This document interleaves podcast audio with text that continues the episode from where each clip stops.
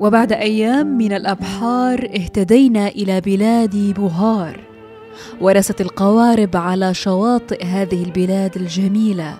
يا بني وطلبت من البحارة والعمالة أن لا يقوموا بالإنزال إلا بعد أن نستأذن من ملك البلاد. وبالفعل أوصلنا أهل المدينة إلى مقر الملك وعرفنا بأنفسنا وقلنا له يا سيد الملك إننا تجار أتيناكم من خلف البحار.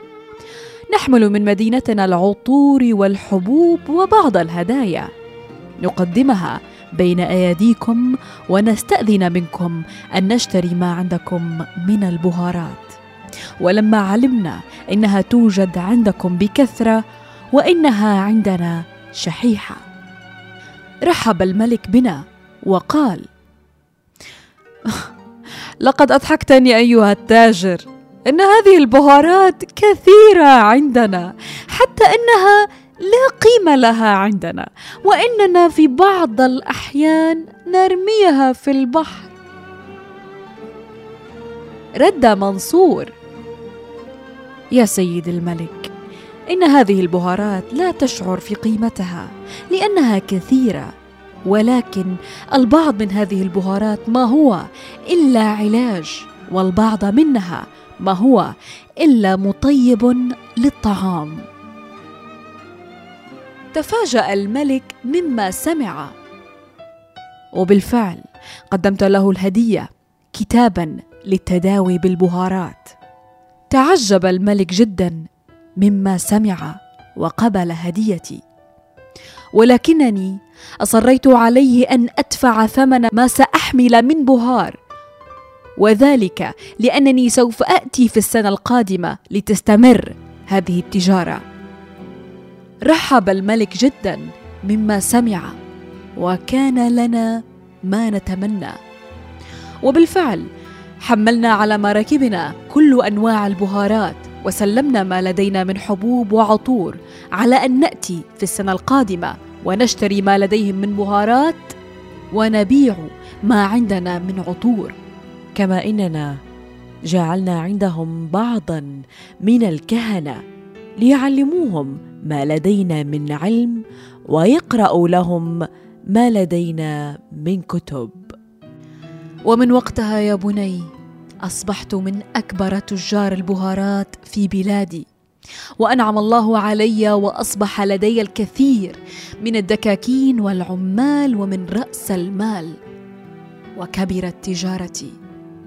وفي يوم من الأيام جاء رئيس الديوان يعرض علي قصره حيث إنه قد أحسن بناؤه وأتقن في عماره ولكنه يمر في ضيقة مالية.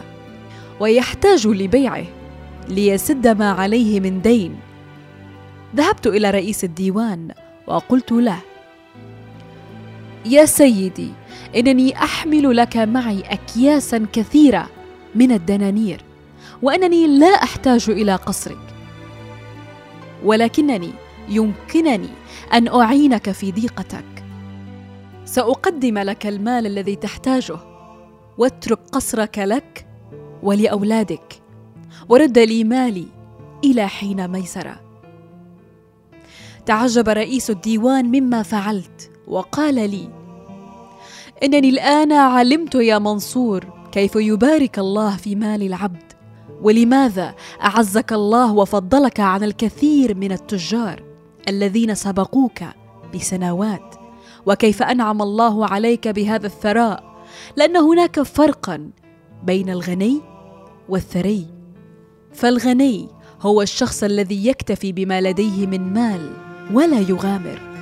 أما الثري فهو الشخص الذي يحاول ويفشل ثم يحاول ويفشل مرات عديدة إلى أن ينجح. ولكن عندها نجاحه يكون كبيرا بالفعل. وهذا ما أنت عليه يا منصور. أنعم الله عليك بحسن النسان والأمانة واستفدت من علمك وكنت طموحا بالمحاولة. ولكنني لا أستطيع أن أحمل نفسي دينا آخر. أرجو منك أن تقبل هذا القصر مقابل هذا المال.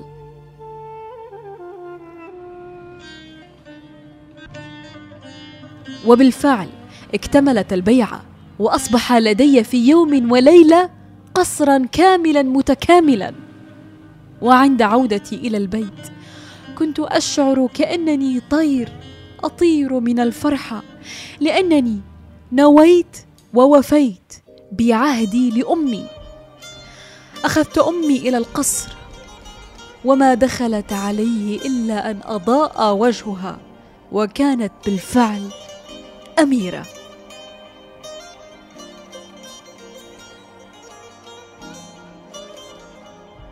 ثم التفتت شهرزاد وقالت وكما وعد رب العالمين عباده الصالحين يا مولاي وإذا قضى امرا فانما يقول له كن فيكون. يا سعيد الحظ عمل بالدنيا خير.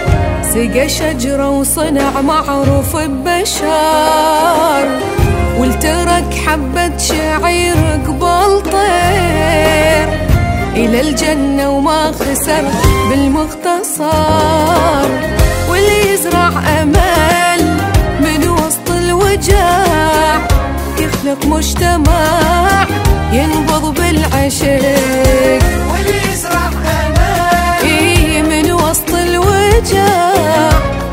مجتمع. ينبض بالعشق توكلوا على الله وراح ما تندمون. طبعا على نياتكم ترزقون. خلوا الثقة بالنفس ما تخلي بيكم يأس. هم